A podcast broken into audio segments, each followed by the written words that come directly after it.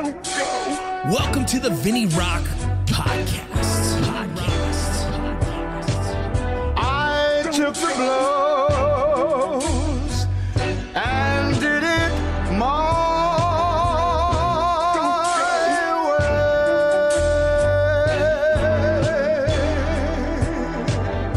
way. It's time. The VinnyRoc Podcast.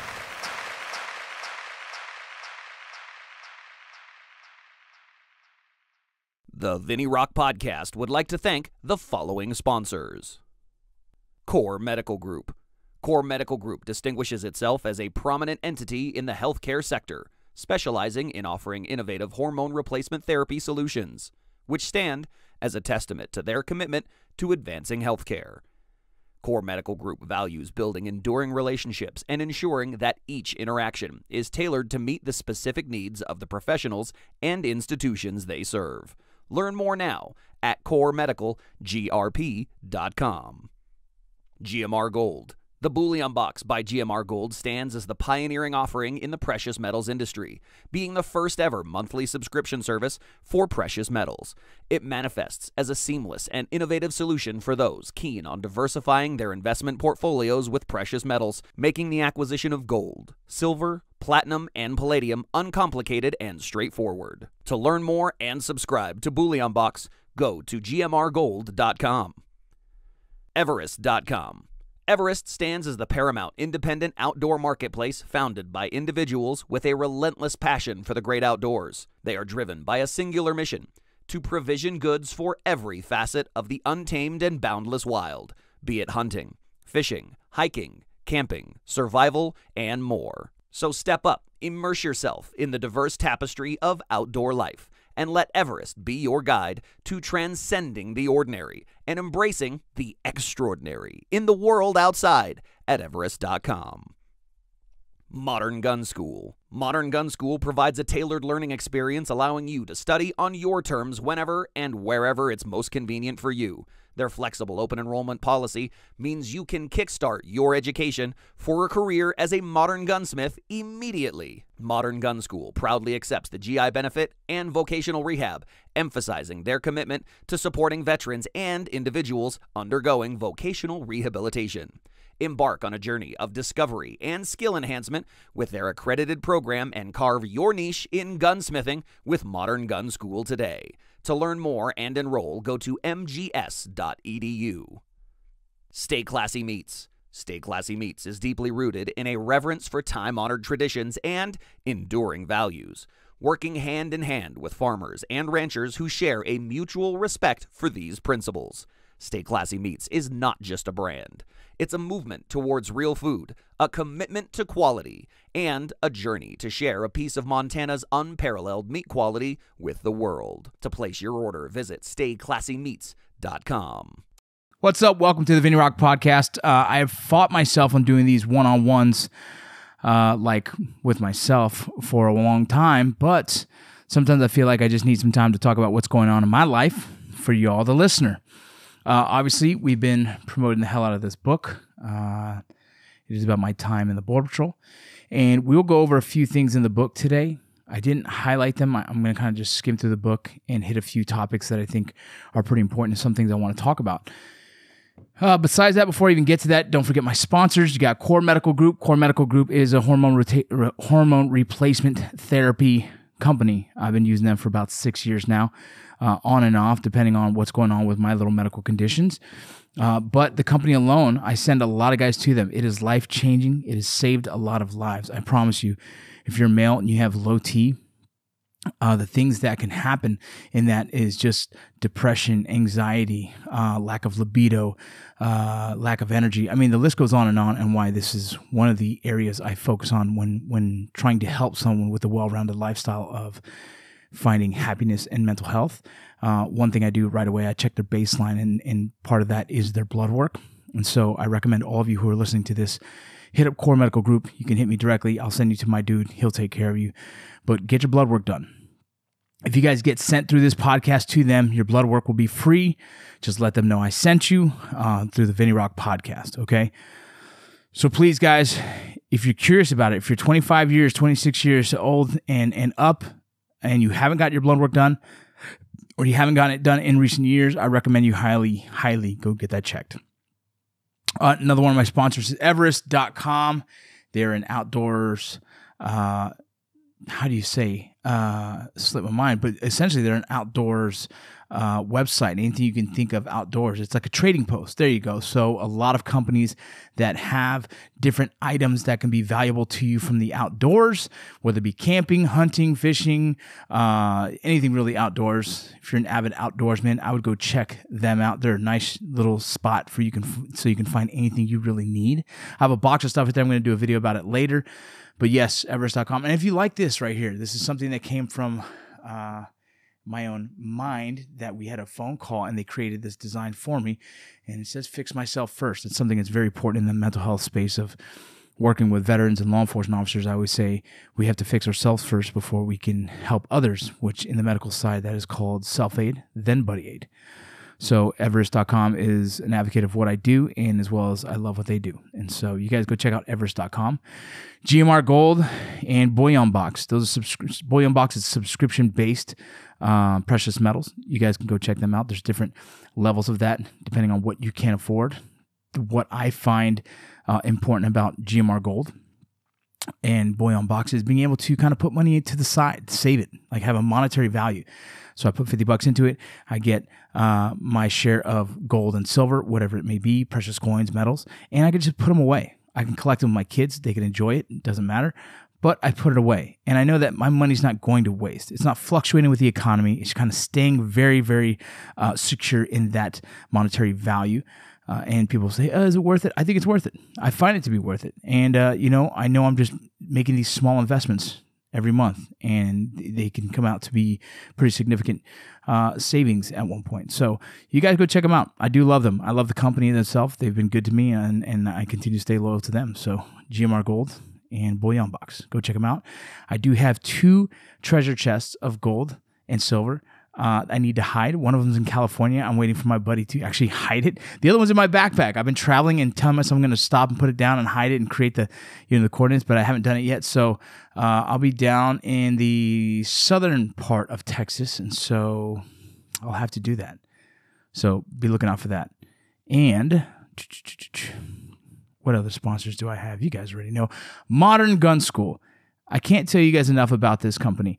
I've had several of my good friends uh, use this and now own uh, gun armor businesses. They're fixing guns and they're selling guns and they're they're they're they're building guns and they're fixing them and all that jazz. They used Modern Gun School. Modern Gun School is a online learning school. You can use your GI Bill. Okay. If you're sitting there doing nothing with your GI Bill, go use the damn thing. Okay. Go hit up Modern Gun School and you can learn how to be an armor in the comfort of your own home I promise you that company is well worth it. There's several several ones out there, but none, in my opinion, are as good as Modern Gun School. Go check them out. Okay.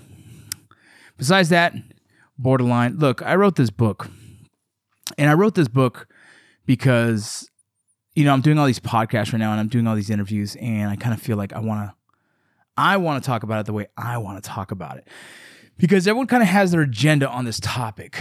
Um, you know, the extreme left is very open borders. The extreme right is very shut down all borders and screw immigration completely. And both of those are unrealistic, and both of those are emotional responses to the lack of information. And there's a few people that genuinely just want open borders, and then there's a few people that genuinely want to just close all borders. And those are those outliers that um, you know, I don't think they they think on the level of humanity and who we are as a country. And so today I'll kind of try and break down my thought process on this and why it kind of the situation really sits in the middle of both of those arguments. Okay. So for those of you who uh, don't know, I was a Border Patrol agent from 2009 to 2015. And I resigned because my personal life was kind of getting a little wild uh, I started a business with some friends and it blew up. And we started making a significant amount of money. Uh, enough that I was able to kind of match paychecks at one point, and it felt like I was getting pulled two different directions. Um, my time as a border agent was incredible. I loved it. And if this opportunity hadn't presented itself, in the business side. And for me to actually pivot and using that opportunity to pivot into something that I've been dreaming about, as in Hollywood, I never would have had the chance. So I'm forever indebted to those companies. You guys already know who they are Article 15 Clothing, Leadslingers Whiskey, and eventually Range 15, so on and so forth. All those had paved the way for me to get to where I am today as an actor and writer in Hollywood. Okay, so as long as that is established now, we can continue on with this conversation. So, my personal life, I was going through my second divorce.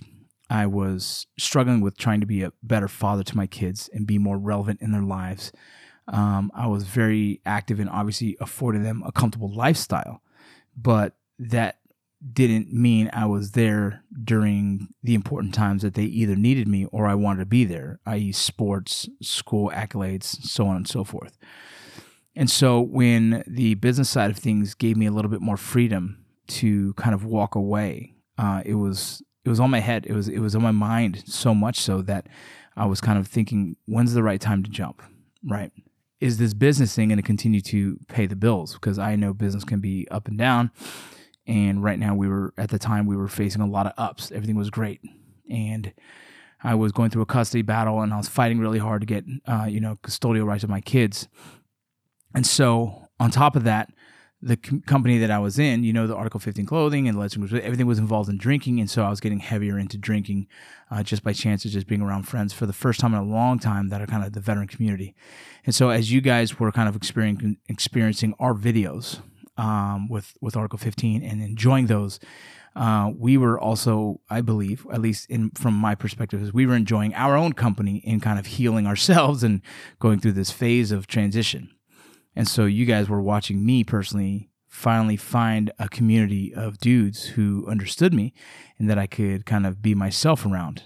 Uh, up until that point, I hadn't really found that. I was just busy, really trying to trying to create a company or try, trying to be successful in, in, in you know the civilian world through the border patrol or when I was in the prison system uh, as a prison guard and so on and so forth. So this was actually the first time I was being able I was able to like really hang out, bullshit, vent, and be myself around other veterans who were like minded. And so, what you guys saw in those YouTube videos, if you ever saw them, um, was pure like real, real camaraderie and joy. And I think that's what the attraction to those videos were.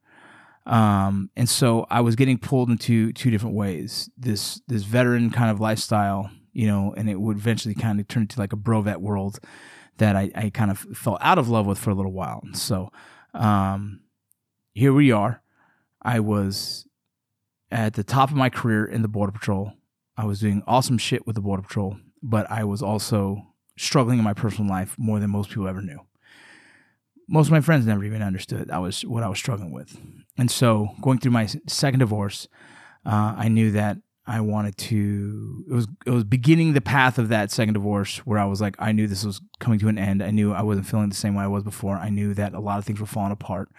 Uh, and the relationship kind of had to end. We both like, kind of felt that way. So when that was on the fence and the border patrol was getting busier for me being attached to BORTAC uh, and the business is doing really well, it was kind of I wasn't wholehearted into that job anymore. And so I started, that's, you guys already know the story if you guys ever seen real ones. You know, I was really excited about my daughter's birthday party. And um, when I got activated during that time and then activated for, for the escape, the two escape convicts, I was kind of like, fuck, man, I'm to miss another one of her birthdays. And so, you know, uh, luck would have it, I had a chance to go home. And at that same time, you know, they got more intel on the mission and they they ended up pursuing one of the individuals and killing him. And that was the catalyst of me deciding to resign from the Border Patrol. So that's why I left. And I think I need to get to that first so then you guys understand. Uh, I didn't leave for any other reasons of not liking the career field. I actually absolutely love it. Uh, I didn't leave because I got in trouble. No, I know I was getting in trouble here and there because I was drinking a ton. But uh, as for being a good medic on a tactical team, I did my job until I didn't, right? So it's crazy to go uh, as a Hispanic. Let's let's address this topic. You know, uh, I'm Hispanic. I'm half Mexican, half Puerto Rican. My mother is Mexican. My father is Puerto Rican. Most of you guys probably know all this already, but I'm just gonna reiterate it. But with, if you read the book, you'll know that my grandmother uh, came across uh, and to become a legal citizen in a very unorthodox way and illegal. So, which makes the whole story even more interesting. And so, I won't spoil that fine detail for you. What I would say is that you guys should go read the book because it'll explain a lot more in detail. But growing up in Los Angeles, California, and being the fourth child, and I was, I was part of a twin set, me and my sister. Uh, I, we are the last two of the family. We had I had an older sister. Uh, besides my twin sister, who was older than me by two minutes, I have an older sister and an older brother. Uh, but my brother uh, is five years older than me. I was born in '81. So my brother was born in 86 or whatever that is, or 76 or whatever that is. And um, as my parents decided to try and teach him Spanish and English, he became a very late speaker. Uh, and that concerned them that maybe they can't teach him both languages at once. Uh, we'll just stick with English because they're also in the phase of kind of assimilating to America, right? Becoming American as in my mother's side more so because my father is Puerto Rican, so he doesn't have that same, uh, you know, they're they're a U.S. territory, and so he is a citizen by his mother was a citizen by birth in Puerto Rico. My father was born in uh, the Bronx, New York, so it's not so much my father but my mother, uh, you know, and wanting the kids to assimilate to to other kids around them who speak a lot of English, you know. And so they taught us English. They spoke to themselves in Spanish. And, you know, as I found myself in high school, I really didn't know this was a thing. I didn't know this was uh, something that I would deal with in my life because, I mean, when you grew up in LA, everyone once spoke English, but as well as there was every race and culture you can think of Asian, black, Hispanic, white. Uh, and it was just the melting pot. And so I didn't see race as much as I think other people do in other states who are kind of alienated from that di- di- diversity, right? And so uh, it was very different in my world because we didn't see race like everyone else did. I think race became a thing later on for us. It wasn't it wasn't this thing that everyone focused on like they do today. So in our world, my friends were my friends. Black, white, Asian, didn't matter. They're my friends. But when I found myself in the Hispanic circle, uh, and I didn't speak Spanish, I was called the white boy or whitewashed or coconut, brown on the outside, white on the inside, which I found very interesting. Uh, and then when I was with my white friends uh, playing baseball, you know, most of my friends in baseball were white for the, for the earlier part of my baseball career. Um, I was the beaner, the Mexican, you know, every other derogatory term you can say. And when I say it's not racist, it wasn't it was just the the we made fun of each other for our distinct differences, and it wasn't a blatant disrespect. It was more so how we communicated. It was a joke.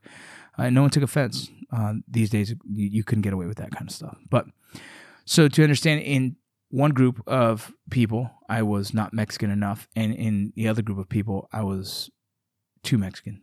And so uh, I didn't let it affect me too much, but it was in the back of my mind. It was a very curious like, huh, odd.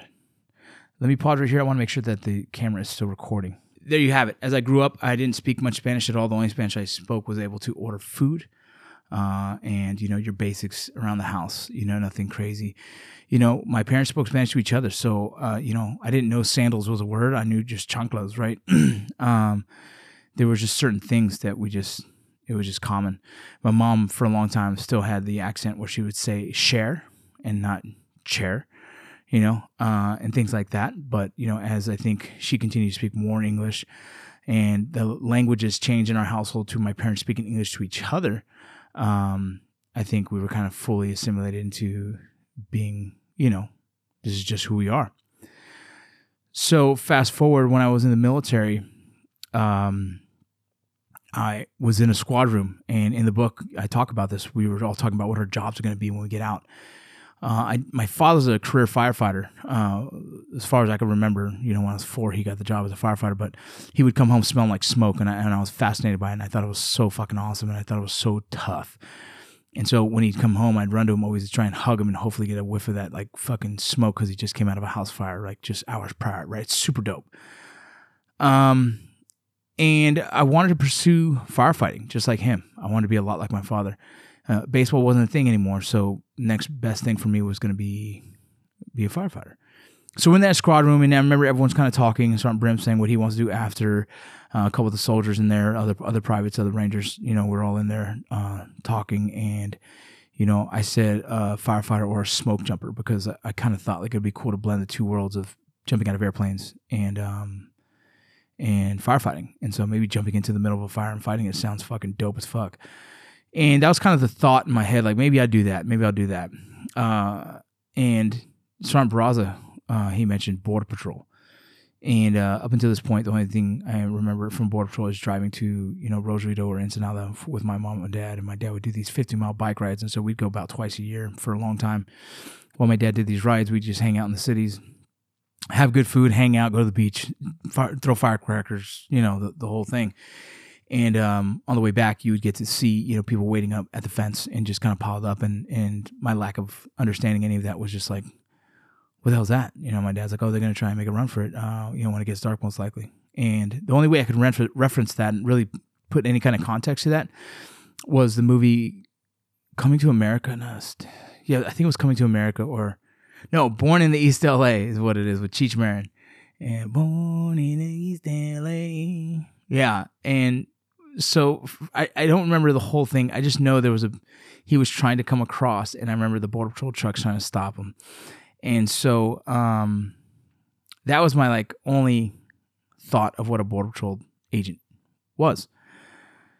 Didn't know any better. And so when he mentioned border patrol, I was kind of blown like blown away by it because I was like, "Bro, you're Mexican. I don't understand why you would do that job." And pure pure blatant ignorance on my part. I just didn't understand. I didn't understand the job. I didn't understand the border. I didn't understand like America has an immigration policy. I didn't know any of that. I was so ignorant to that. And so my ignorant response in my own head was like, hmm, that's fucking weird. Uh, as he as he started to talk more about it, he started explaining about the special operations of the border patrol and the the the federal funding, and pretty much you can do the same thing we do over here uh, in country, what we were doing in Afghanistan and Iraq, which was, you know, uh, kill or, or or you know, capture terrorist threats. Um, the border patrol was doing the same uh, in country, but not so much diff- with a different ROE, right? Rules of engagement. And so, uh, yeah, man, I found that absolutely fucking dope. But uh, the fire department thing was still in my mind, heavy. And the border patrol, I, I researched the test, and it sounded pretty challenging. And so I remember, what's not in the book is that I applied for that test before getting out of the military. I had a test date in Washington because I was stationed Fort Lewis, and I decided not to go to it. Just so many things, packing, and I was trying to get one of my soldiers out of. He, one of my soldiers, he went AWOL, and so I was trying to save his fucking career by trying to get him to come back. And so I focused so many on other things that I, I missed the test date, and I asked them for a retest date, and uh, they said, "Yeah, just call us when you're ready." So eventually, um, I got a job at the prison I got a job at a place called Cintas First, which was like medical sales or some shit. But it, I only did it for like 30 days. It was, it was uh, good people at the place, but the job wasn't what I wanted to do either way. It was just something to put money in the bank while I try to manage, you know, getting out of the military as an E5, you know, BAH and all that stuff, and then realizing that, holy shit, I need to make some decent amount of money to kind of match that. And so um, I decided to get into the prison system as a pri- private in a private prison because it was the fastest hiring process at the time that paid twenty three dollars an hour at the time I believe it was, which is pretty good at the time for for just coming out of the military and finding something. Um, and at the same time, I went to school full time for fire science, and so I was taking shit at one point. I was taking something like I think it was like twenty three hours because I took a full EMT class and full fire one and two class at the same time. I piled them up, and then in between those, I did uh, fire ex- uh, let's see extrication class I think it was it was like pretty much using jaws of life and stuff I did a fire uh, wildland fire course certification I did uh, fitness for firefighters course for the CPAT test uh, I did a long list of just fire science courses working on towards a fire science degree uh, and my EMT I did my fire one and two my EMT and then all those other little courses and so like my goal was like just get fully certified as a firefighter and then boom, go get a job. Um, as I finished the fire one and two and I finished the EMT, I never passed the national registry at the time, so I was kind of struggling getting hired. and uh, working at the prison system, I was like, this sucks. Start doing something different fast. And so I started like really hustling and trying to see what the fuck I'm gonna do. So at the same time, I'm waiting to all these certifications for the fire department to go through to, to, to finish them and then to, to test for them. Um, I ended up, um, I ended up getting onto a small uh, private prison, uh, excuse me, a private fire department called, I know it's in Coolidge. Oh, I think they're called Regional Fire. Um, and then as well as I applied back for the Border Patrol. So as I'm fighting a couple fires, uh, one we we got to it in a fully engulfed house, and so we never even got to go into the house. I just watched it burn, and we just kind of protected the other houses around it. I did a couple B calls, did a couple freaking transport calls, and then boom, we have another fire, and it's on the I think it's the eight freeway or the ten. I think it was the ten. Uh, and we headed over there as fast as we could, pretty much in between Casa Grande and Coolidge and we were first there. We pulled up. I get lead on the hose. It's my first time, and I'm just sitting there, and the guys behind me is just like, "Hey, just start spraying everywhere." I'm spraying it, and I'm in the middle of this thing, and it's hot as fuck, and I'm sitting there thinking like, "Fuck, I thought this would be a lot cooler." Yeah, so I fought that fire. We stopped the fire. Right, the the the bus wasn't completely destroyed. It was pretty bad, but not destroyed. It was a group called Kenna, which I googled them after that, and they did exist. They were on MTV at one point, and that's it. Uh, and then I ended up telling the chief right there. I said, "Hey, uh, this isn't for me," and I turned in my stuff that day, and I never returned. I gave him my pager, I gave him my my jumpsuit, my gear, uh, and I fucking went home. and uh, I knew that I was still missing carrying a gun. Uh, I knew I missed like I had all this training from the military and I didn't want to just let it go. So in my heart at that time, I just was ready to keep serving in in a different way in a law enforcement capacity. And so I uh I applied for the border patrol. The funny thing is I'm I I landed I, I tested for Mesa Fire Department for I think Chandler not Chandler Casa Grande Fire Department I think it was Casa Grande, and I know Mesa. No, I think it was Mesa Gilbert, and then um, Tucson. I did Mesa's. I, I, I, I don't know if I ever heard back from them after the written test. I did Gilbert's, did the written test, did the oral test, didn't get didn't get hired on. The same written test in Gilbert was the same written test in Tucson, so I did that. I did really well in that test, and then I passed the oral exam, and I had number one on the PT. And so out of I think it was however many candidates they had, and they were supposed to be bringing up Tucson, 20 people. I still have the email. I was the number one candidate out of 20, out of the, the 20 hirees potentially. So um, my scores were through the roof. PT, uh, you know, I had a I had a stupid high CPAT CPAT test. CPAT test. I don't even know if it's called that anymore. Whatever it's called. CPAT. That's the fucking machine people breathe out of. I don't know. Either way, whatever that fucking physical fitness test is for the for the for the fire department, I had the number one test on that. I broke record at the school that one time too. Just I don't know, no big deal. Whatever. at the time, I was in really good shape. Either way, um, and so all that was happening, and then they go on a hiring freeze, and eventually the hiring freeze lasted over a year, which I had to go test all over again by. So that was fucking frustrating. I applied for the sheriff's department in Pinal County, and I got the job, but I missed the call for my academy date, and that was frustrating. I asked them how long do I have to wait again, uh, and they said, "Well, we'll wait for the next hiring. We'll put you into the next hiring." I was like, "Okay," and then I finally got the call for the border patrol, and I I failed the border patrol's first test. Had to wait three months. As I went to go reapply for it, they said they changed, they revised their scoring, and uh, my scores now count and continuing the hiring process. I did the oral exam, that passed that, and then so on and so forth, and it kind of kept going. I took off to ranger. Uh, excuse me. I took off to to drill sergeant school during that time frame. So I had to stop the hiring process because I needed to do the I needed to do the physical and the background. And so once I graduated from drill sergeant school, boom, I already then I got those knocked out and boom, back into the hiring process and, and then eventually got the call.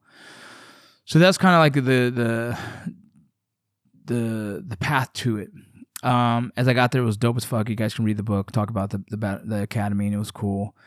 Uh, I'll tell you what I'll jump to is during FTO. Uh, I had a little bit of challenges there. You guys can read the book on that, but I guess the most the most important thing uh, in this whole topic of conversation um, is that the first time I apprehended um, illegal immigrants, migrants attempting to come into the country illegally, um, was a woman, a man, and a child, and that was probably the first time I was like hit with, "Damn, I kind of feel bad." These uh, people are wanting to come into our country because they're seeking refuge or they want better opportunity. And this is no different than my own grandmother. And so um, I've kind of always been a person with empathy. I remember going to Afghanistan uh, in 2004 and cracking a chem light and watching these kids like eyes glow, just like what the fuck did kind of magic did you just do?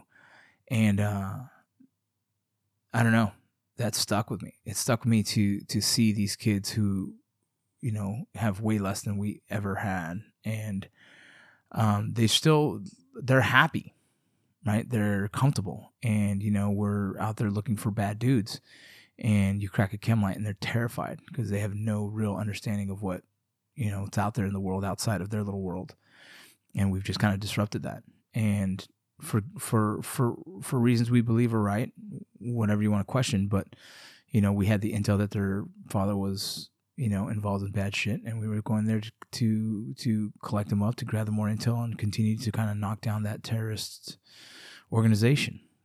But it doesn't it doesn't pass me uh, to know that we are in their world and we it's I, I'm empathetic towards it all. So that's the position I took. I was like, oh shit. So then these these illegals come across and we apprehend them and watching how hard they work to try and get there and and how scared they were and everything. It was like, fuck, this is a wild ass job. Like there is it's not a black and white job what people think. Right? And there's so much more. Right? And so that's just that part. And so that was a that was interesting for me. I think I I continue to always I, I leaned on the side of really giving a fuck about making sure that they're safe. If I'm going to apprehend them, I'm going to make sure that they're safe. I'm going to make sure that they, they get the water they need or the, the food if they need it, uh, get to the station safely. Uh, transporting women, you have to do all the right things so that so that you know you know that they're safe. It's it's it, the whole thing about it. It's they're in they're we're safeguarding safeguarding human life. They're in our possession now, and at that point, they are they're our responsibility. And when I say this, I am not the only one who feels like this. 99% of us who do the job have an empathetic view towards it. I'm sure there's outliers out there who don't. I'm sure there's outliers out there, like in every company, in every job, in every fucking organization. There's these certain people that uh, don't see the world like we do, like humans, and so uh, that that's a thing. And I'm not going to deny that it's not a thing. But for the most part, all of us we want to do our jobs. We want to we want to get our paycheck to take care of our families. And when you're doing this job, it's a very delicate, it's a very complex job, and we have to manage it. Every situation is dictated by the situation, and so there is no preset SOP that is across the board exactly the same. Every situation dictates different different actions, and so understanding that is just like any kind of law enforcement job where when you pull over a car, it can be the, the worst day ever and it could be the easiest enga- uh, you know engagement. So same as us. Okay. And so fast forward the first time I caught dope and you know we you guys can read about in the book. The first time I personally me and my my my partner caught dope was a pretty kind of a hairy situation. And that goes to show you that that same exact job now has to wear a different hat where you're your rules of engagement have now changed. Your threat levels are through the roof, and you potentially might have to engage on someone. Yeah, that's where it goes from one day to the next. All right, and then it gets even deeper. Then you got human trafficking, right? Then you have the cartel, right? Then you have policy, right? Then you have the humani- humanitarian mission that happens daily. And so, like, to try and explain to people and try and defuse the argument of immigration and actually bring more people together in understanding and having a conversation about this is why I wrote the book. You can't be so emotional about something you know very little about. If you know headline news information about this, that's not enough. If you only know what the media is giving you, you don't know anything. Okay. If you say to me, Oh, I have a friend that lives on the border and he says, no, he's giving you his point of view from it. And that itself is sometimes still uh, an exaggeration of some kind of truth. And so it's a very weird, complex space. And if you read the book, okay, you will better understand it. But still, I would I would encourage you if you really want to sit here and argue this on social media, if you really want to be someone who stands and says ah, rah, rah, rah, rah, immigration this and that, I would still tell you like you don't know shit unless you've gone and lived it. Then, if you've lived it and you've seen all the lives involved in it, you can make a very very uh, educated determination on man. This is a fucking tough space to conquer and so, like, I get a lot of people in my interviews, like, they'd say this they'd say, How would you fix it? And I think that's a very easy question to ask someone who deems himself the subject matter expert of Border Patrol, but I don't deem myself the subject matter expert of immigration. I understand the Border Patrol career field. The immigration stuff, uh, I probably know more than most, but um, it's it's it's a lot deeper than that. It comes down to we are facing policies that make the job challenging. And those policies go up the food chain higher than anyone in the border patrol itself. And those policies are put into to play because of who and how we vote right? And i'm not saying vote left right nothing. You, if you want to have that argument right people want to be like well here's the argument. Uh, president obama had a pretty strict policy. He had pretty strict policy. He he was he was pretty hard on immigration and whether you like to admit that or not he was and so was Trump. And so there's still a lot of things that have to be addressed, right? We there's there's you know when people say well, how would you fix it? I'm like, well, there's no one plus one answer. It's not like this fucking aha, here you go, that's done, right? I wouldn't be fucking sitting here. I'd be fucking sitting there making millions and millions because I have the answer to fucking a fucked up immigration system, right? I don't. I have uh, ideas like a lot of us do, and I might have a little bit more thought out ideas since I kind of live in the space of this. Um, I've said it in a, in a blog I wrote that this is a seven layer cake of of answers. This is the recipe of a cake, and if you put too much or too little, you fuck up the whole thing. And I think that's what we've had for a long time is layers of an immigration uh, immigration policy that gets ignored uh, and I think we scrape off the top the, the, frosting and put new frosting and think it's beautiful again, and it's not. Uh, currently, we have a system that people call an open border, but it's not necessarily an open border. It's kind of an open policy. When you say open border, you're you're contradicting and you're you're essentially saying that the border is open as if the border patrol agents are not doing their job. That's false.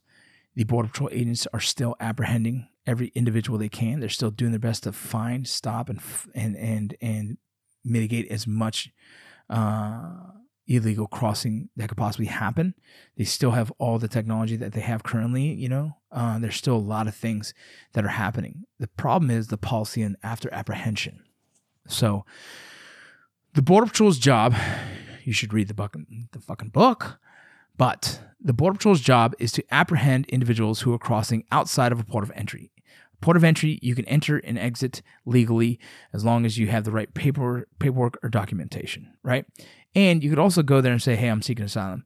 You could also go there and say, "Hey, uh, you know, I, am I'm, I'm afraid for my life," and you know, and they can make a determination of your case, and they can they can do whatever they want at that point. Right? That's the customs agents; they deal with that. The border patrol deals with everything outside of a port of entry, and that means anyone crossing any kind of part of the river or the desert or whatever, trying to get into America to abscond or to escape uh, being captured, uh, as well as to to to circumvent our our system. Right. So the border patrol's job is to try and stop that. Okay. At the same time, when you have that, those are the same people who do that is people who are just trying to come over here and seek opportunity and probably don't know the right way, or been manipulated by a trafficking organization to do it the wrong way, or been told by family family members this is the easiest way to do it. Right. So that it's just kind of like passed down information. Um, then you also have drug traffickers who happen to use those same kind of ways, right? Because they're not going to do it through the POE as much as they they do, but there's other ways. So they kind of like power of numbers throw 20 cars across, see what happens, right? And so they just push a lot of dope through many different ways, from tunnels to just body tra- body carriers to vehicles, so on and so forth. Then you have human trafficking. Human trafficking is a very complex one because it's hard to really identify at times. Um, the big argument with like separating kids from their parents, yeah, but there also has to be an investigative situation that happens to identify if those really are their parents. But again, uh, it's so complex and so difficult to explain that to people that are not ready to hear it. The truth, there's a lot of shit that goes down, and we're trying to figure that out as we go.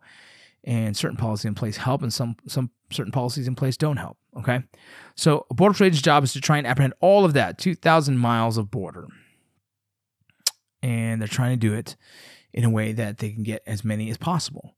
Okay. And so you're not going to get them all. It's just the, the reality of it. We're not going to get every single one, but they do their best. After apprehension, the Border Patrol processes these individuals. They get their biographical information or whatever the fuck it's called, uh, bio, I think that is it. So you get your eye, you get your, uh, you know, you get your f- face picture taken, right, and you get your fingerprints ran. Uh, we identify the country of origin. We we identify, you know, the first name, last name. We hopefully they have identification on them. We we can validate it, and then from there, you know, if they have any criminal record before that, like if they've come to America before and gotten in fucking trouble, and then try to do it again, and we have it based on their fingerprints, we send them back. Absolutely. There's no no doubt in our minds those they go fucking back. Okay, but it's everyone else who doesn't have a criminal record, everyone else who just kind of flies by and just because they may be murdered raped and whoever they overseas uh, and it doesn't show up on our thing, we, we can't determine that, and so those people still get the pass. Um, foreign countries they get a pass. Uh, all those people who are seeking asylum from all these different different countries, they still get the the, the notice to appear currently in our current system. Currently, currently, right now they get processed, and the Border Patrol hands them off to ICE with the package that they determined is their situation. So they say, Hey, I'm here, I'm seeking asylum. You look at them, you're like, all right, you're Chinese, you're African, you're you're you're from Middle Eastern, okay, you're from El Salvador, you're from this, this, this, whatever it is. There's a list that says these countries can seek asylum because of the current situation. Whoever's on that list that comes to America illegally still gets the opportunity to get determined whether they are seeking asylum through an immigration judge at a later date. Currently, that later date could be five to ten years. What? That's fucking weird, right? So then they get released. How many people come back? How many people actually come back to that later date? 3% currently right now is the number. Okay, 3% actually come back to that later date for seeking asylum. So what happens? They get released into America and they start to live here. And then they might potentially get a job, they might get someone to sponsor them, they might have a baby, they might they might they might get married, right? And they might become citizens through other ways, right? The loop the loophole of our system currently is that that they can get into the country and then they can find a way to become citizens in their own way based on our immigration policy that is already present to us, right? So, where we at? Okay, 40 minutes. Battery. Battery's looking a little shady. Okay, battery on that. We're doing all right. So, this is what we have. It's 9.52. I got to get out of here in about one hour. Okay. Boom, boom. Good. 20 minutes. 20 minutes. You got 20 more minutes. And so,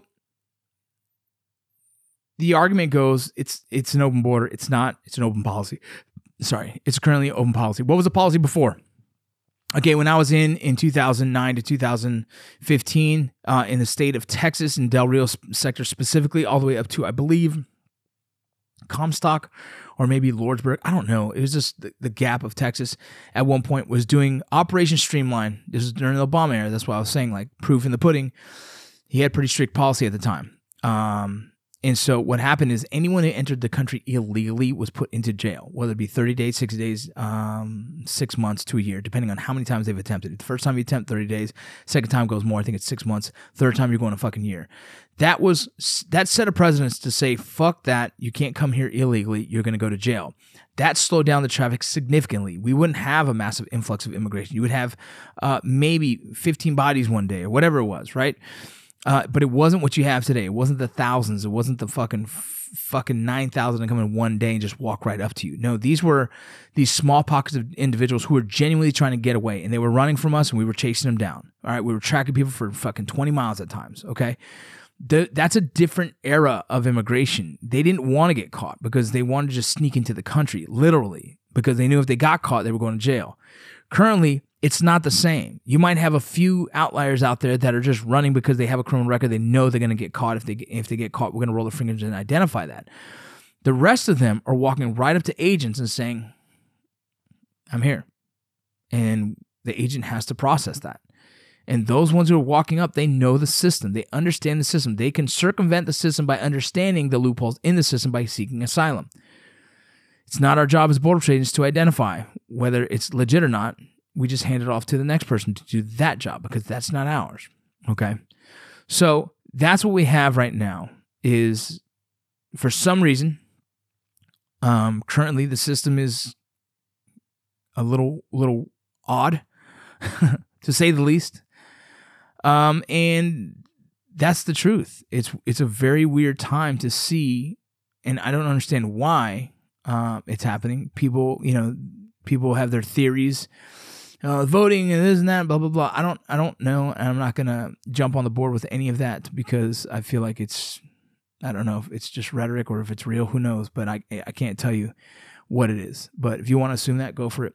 Um, we can't we can't sit in a society and think that we should close borders and never let illegal immigration or excuse me let legal immigration come through i think we we have to have a country that continues to uphold that because we're a country that has dignity and boundaries and morals and in that country uh, in that in that same sense we have to protect our country with homeland security policy right and so there's a balance that meets in the middle somewhere um, and currently our dial is turned way too fucking far to this open policy, right, where people can come into the country uh, through the loophole system.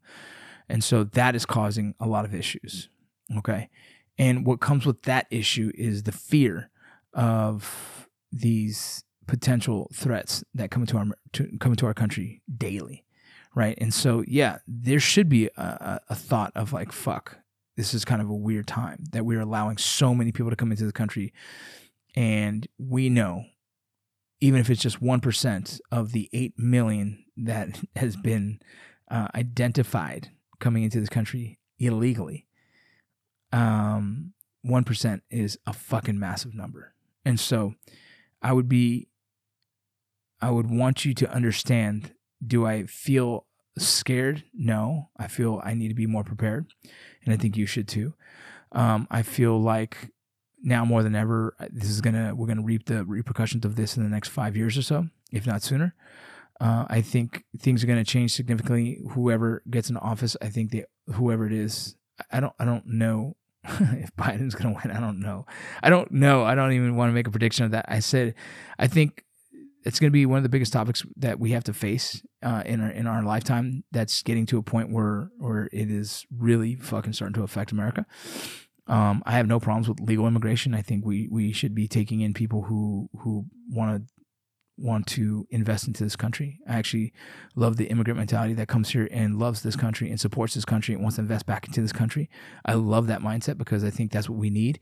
We currently have Americans in our own country that really don't like America, right? And they want to talk against America, which uh, I think is is funny to sit on a position of of privilege and make those comments.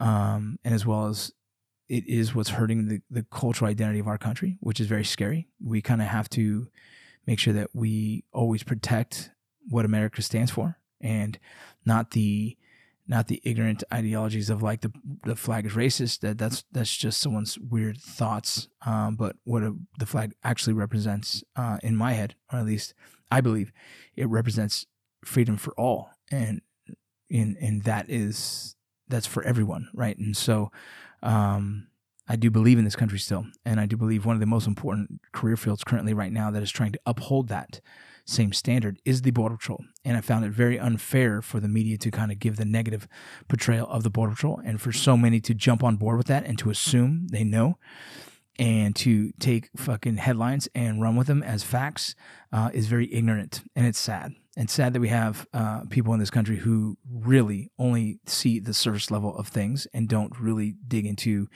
into the topics and learn more and put themselves boots on ground into the topic before they make any kind of assumption or gesture online uh, you look stupid and you look ignorant. And i'm sorry. It's just the truth. And that's with every topic. If you sit there and just regurgitate news headlines as facts um, you should go to the experts in the field and learn from them and see what they're saying and then you should take it upon yourself to do to dig deeper if you choose to try and be a voice online or else you're just continuing to hurt uh, the conversation and perpetuate bullshit narratives. And I can't stand that. So that's why I wrote the fucking book.